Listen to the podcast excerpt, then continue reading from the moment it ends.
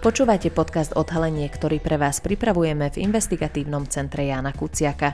Vypočuť si v ňom môžete naše odhalenia, články, ale aj rozhovory.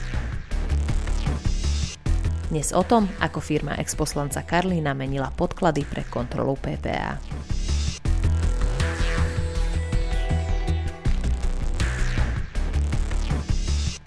Exposlanca HZDS Gabriela Karlína pred rokmi zadržala policia pri preberaní úplatku. Súd ho však nakoniec neodsúdil. Dnes podniká v polnohospodárstve a jeho firma dostáva zvýšené dotácie, pretože sa zaviazala k vyšším ekologickým štandardom. Podľa kontroly však viacero z nich porušil, čo by znamenalo, že o dotácie príde. Podarilo sa mu ale dosiahnuť, aby kontrolóri prišli znova. Pri novej kontrole už firma mala zmenené dokumenty a všetky porušenia pravidiel v nich boli opravené. Moje meno je Karin Kövary Šojmoš a o téme sa budem rozprávať s mojim kolegom, redaktorom ICEK, Tomášom Madleniakom.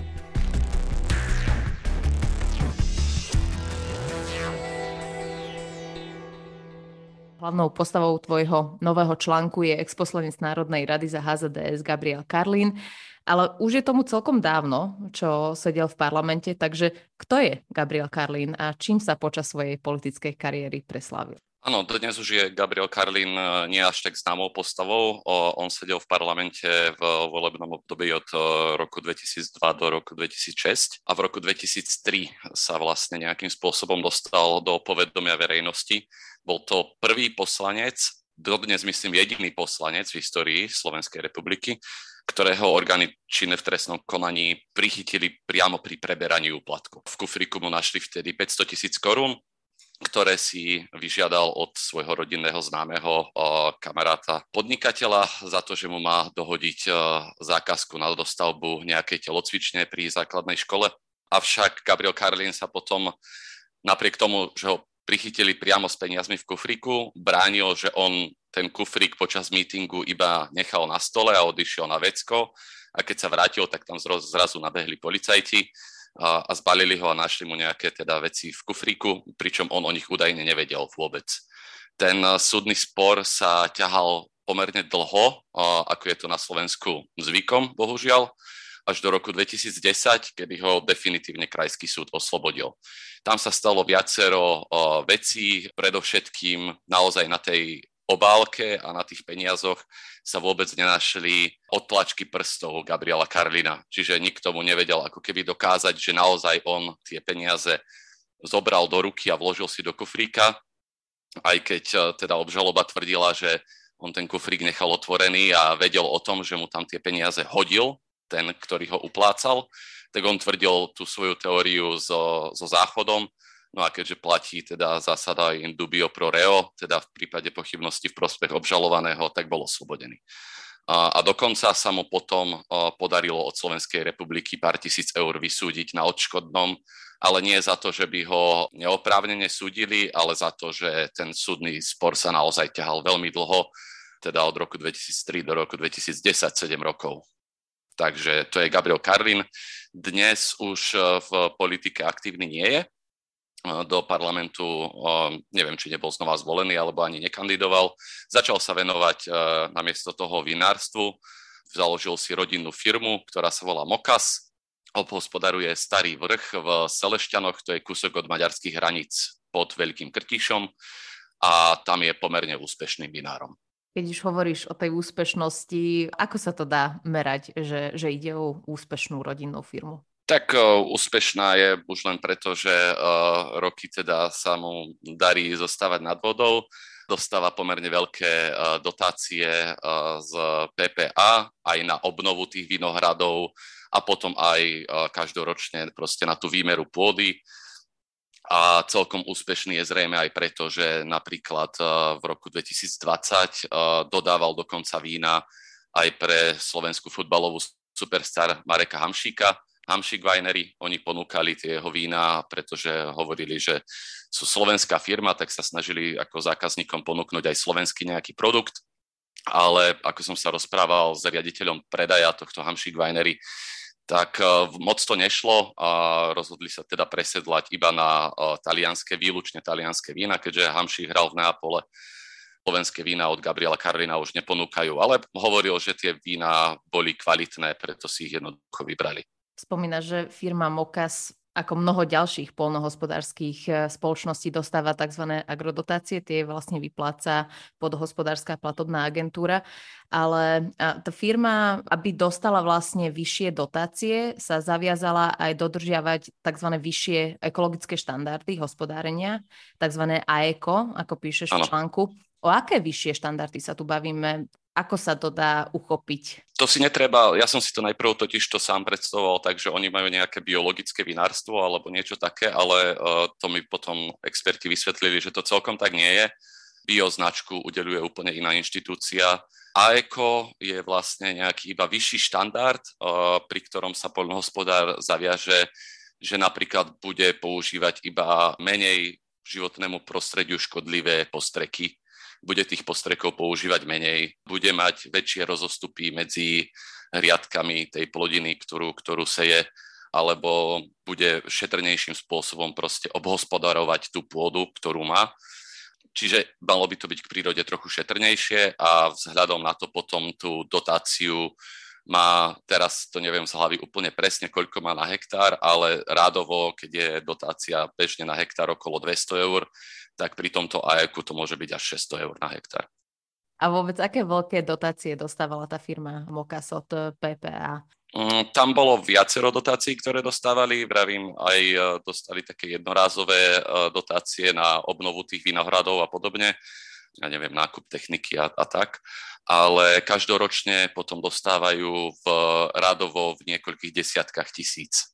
Keď potom prišlo ten problém, o ktorom sa budeme baviť, tak im vlastne zastavili platbu na, za toto AECO. Hruba to bolo bez pár stoviek 25 tisíc eur. To bolo 70% toho, čo každý rok na týchto dotáciách vlastne na tú výmeru dostávajú. Ten problém bola vlastne kontrola v roku 2019, keď prišli kontrolory e, PPA a vlastne tá celá kontrola uh, skončila so záverom, že firma viaceré záväzky, ako si už aj spomínal teraz, porušila a preto je stopli tú platbu. Ale uh, pre mňa, ako som čítala ten článok, zaujímavým detailom bolo, že túto kontrolu vlastne PPA v roku 2021 zopakovala.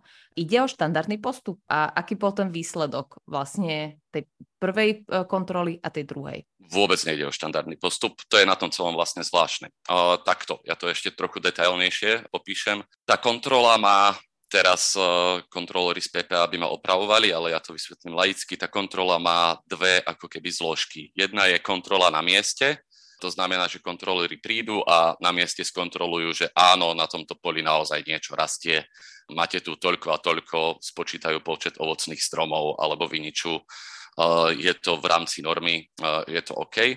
Potom sa robí ešte aj uh, satelitná kontrola, to už sa robí na diaľku, jednoducho satelit preletí a, a oni skontrolujú podľa satelitu, že či naozaj proste na celej tej výmere, na, na ktorú si žiada dotácie aj hospodári. Toto všetko bolo v pohode, tam nebol žiaden problém, respektíve nejaké menšie tam našli, ale nič podstatné, o tom ani nebol spor.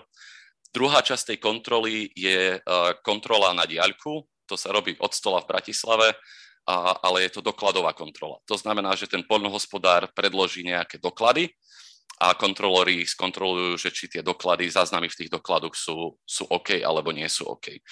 Konkrétne v tomto prípade práve preto, že firma Mokas, Gabriela Karolina, dostáva ten mm, vyšší štandard AECO, tak sa kontrolovalo napríklad to, koľko postrekov používa, či dodržiava tzv. ochrannú dobu medzi postrekmi a zberom, lebo keď nejakou chemickou látkou postriekam akúkoľvek plodinu, tak je tam dané, že minimálne toľko a toľko, napríklad 42 dní, musí prejsť, kým to začnem zbierať. A potom, keď to zozbieram, tak by som mal aj zobrať vzorky tej plodiny a poslať ju na laboratórnu kontrolu, aby skontrolovali, že či tam nie sú nejaké zvýšené a teda pozostatky po tom postreku, zrejme po tom poslednom, ktorý som, ktorý som aplikoval. No a vo všetkých týchto veciach tam boli porušenia.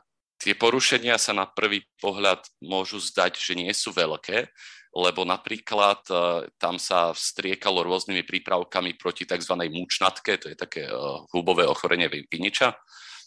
A maximálna dávka je 6 kg na hektár a podľa tých dokladov, ktoré Karlin predložil, on striekal až 6,2 kg na hektár a potom aj niektorí nadriadení tých kontrolorov na nich kričali, že prečo kriminalizujú Karlina, keď prekročil iba o 200 gramov na hektár, hej, že sa im to nezdalo veľa, ale treba si uvedomiť, že už tých 6 kg je úplné maximum, ktoré je povolené a 6,2 tým pádom už je nejaké porušenie.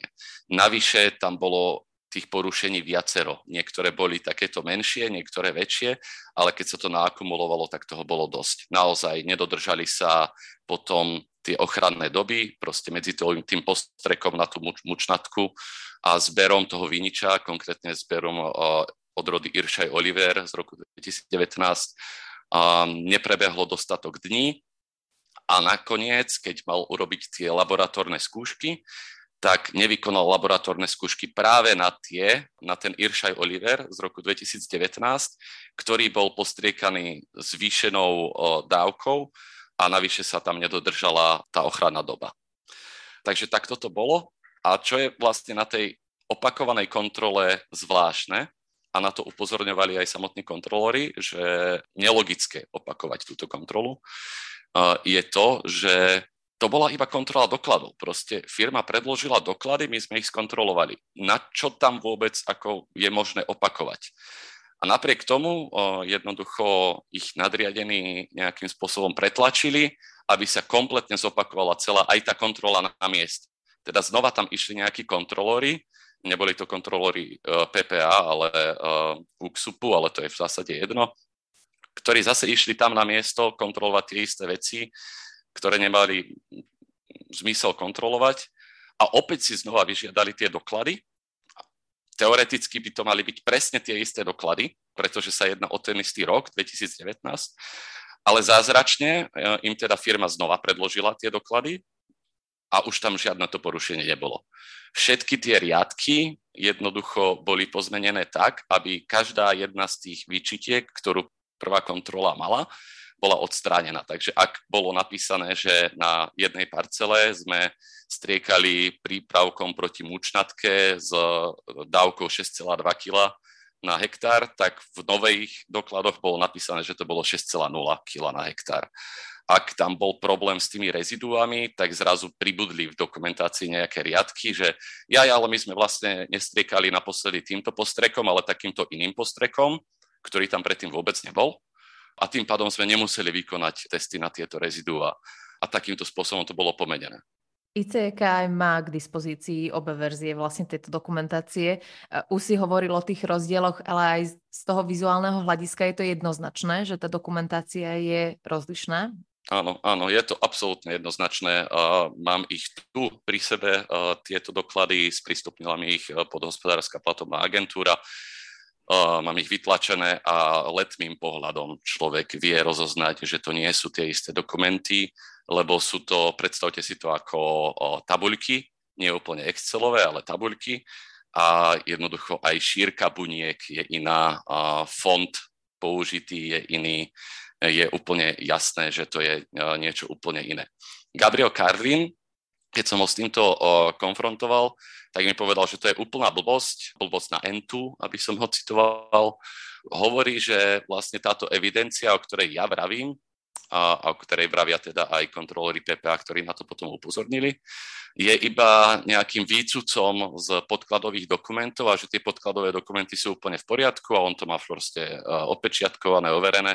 Že tie, tá pôvodná dokumentácia bola vypracovaná zle kvôli tomu, že tam bola nejaká firma, ktorá im to mala vypracovať a tá firma mala pracovne neschopnú zamestnankyňu, kvôli tomu museli to dať robiť inej firme a vznikli tam nejaké, nejaké chyby a že vlastne iba tie chyby odstránili a preto podali novú dokumentáciu, ktorá už je teda tá správna. A on mi dokonca aj slúbil, že môžem prísť do Seleštian za ním a že mi to buď, teda on nie, lebo je na dovolenke, ale buď jeho právnik alebo ekonomka všetko poukazujú. Keď som mu potom poslal konkrétne otázky, že čo v tých dokumentoch by sme chceli vidieť, tak zrazu už sa nechcel stretnúť a z celého stretnutia úplne zišlo veľmi rýchlo. Čo on myslí pod tými podkladovými dokumentami, to vlastne dokážeme vyčítať aj z tej e, opakovanej kontroly. Lebo je zvláštne, že tí kontrolóri, keď im pri opakovanej kontrole predložili úplne iné doklady, a oni si to už na tej kontrole všimli, že sú to iné doklady, že prečo ich akceptovali. A oni tiež hovoria, že no veď firma nám predložila nejaké podkladové dokumenty, podľa ktorých je to v poriadku.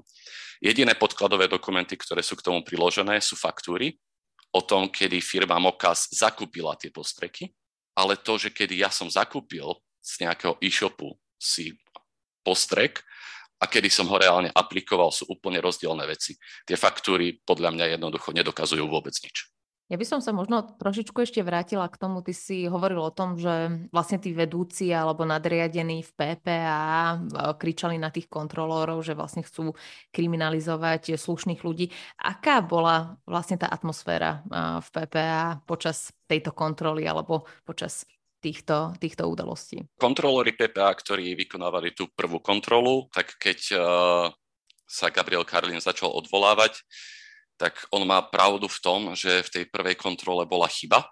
Zase typicky slovenská záležitosť, stala sa administratívna chyba, ale naozaj to bola malá administratívna chybička. Jednoducho tam zapísali pri jednej parcele nesprávny počet hektárov alebo niečo takéto. A kvôli tomuto, kvôli tejto chybe, to Karlín napadol aj na PPA, aj na ministerstve pôdohospodárstva. Ministerstvo zrušilo tú pôvodnú, to pôvodné rozhodnutie PPAčky, že mu majú zastaviť dotácie a vedenie PPA si to vysvetlilo tak, že treba kompletne zopakovať tú kontrolu. Že jednoducho ministerstvo zrušilo, treba zopakovať. Tí kontrolóri argumentovali, že nie, netreba zopakovať, napravili sme administratívnu chybu, kontrola platí. No a vznikol tam konflikt na jednej strane medzi tými samotnými kontrolórmi a na druhej strane medzi vedením PPAčky, konkrétne údajne pánom Jaroslavom Jánošom, vedúci PPA vlastne po voľbách.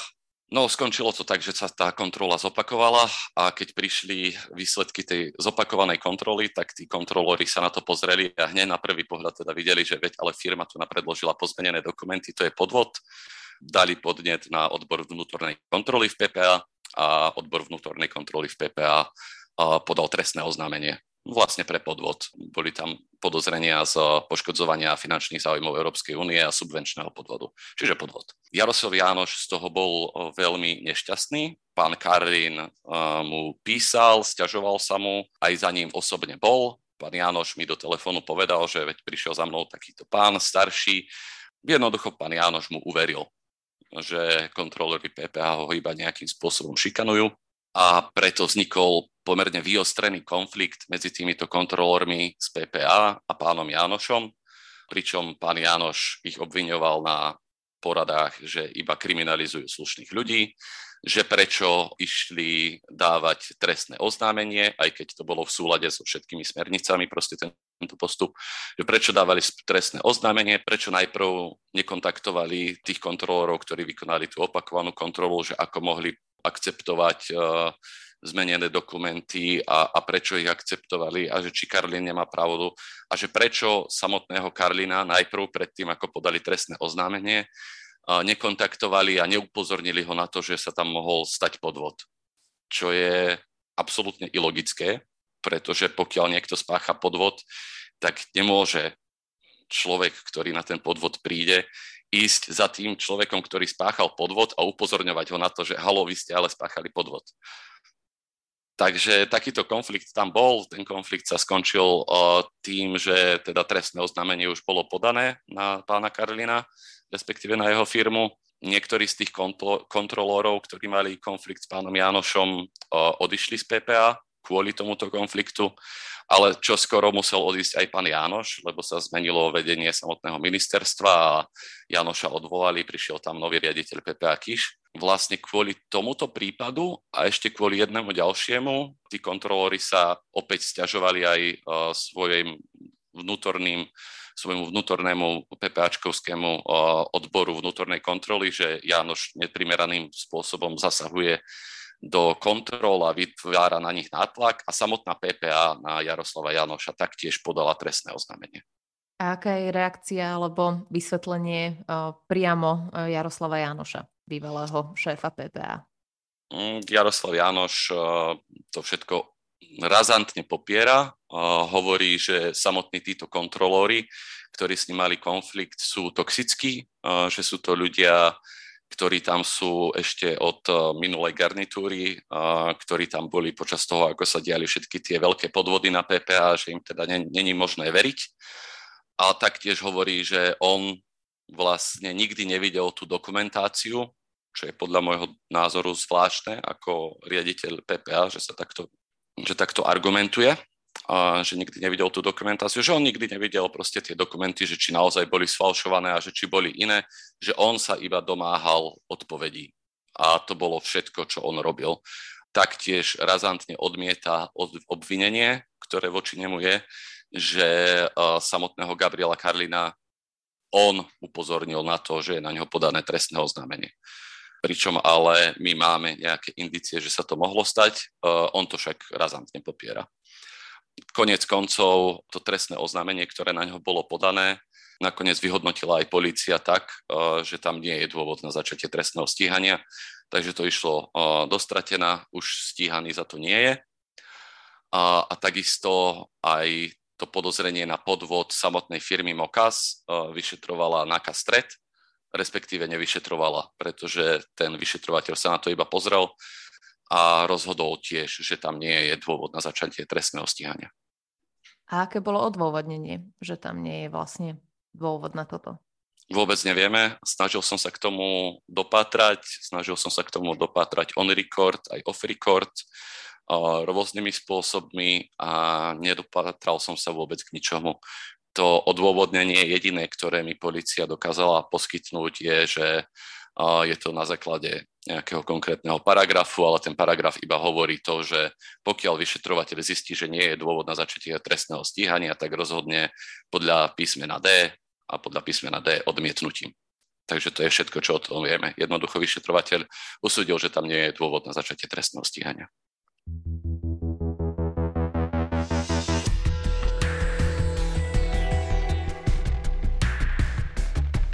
Ďakujeme, že ste si vypočuli podcast Odhalenie investigatívneho centra Jana Kuciaka. Naše články nájdete na webe www.icek.sk. Akékoľvek nápady, tipy, ale aj pripomienky nám zasielajte na icek.icek.sk.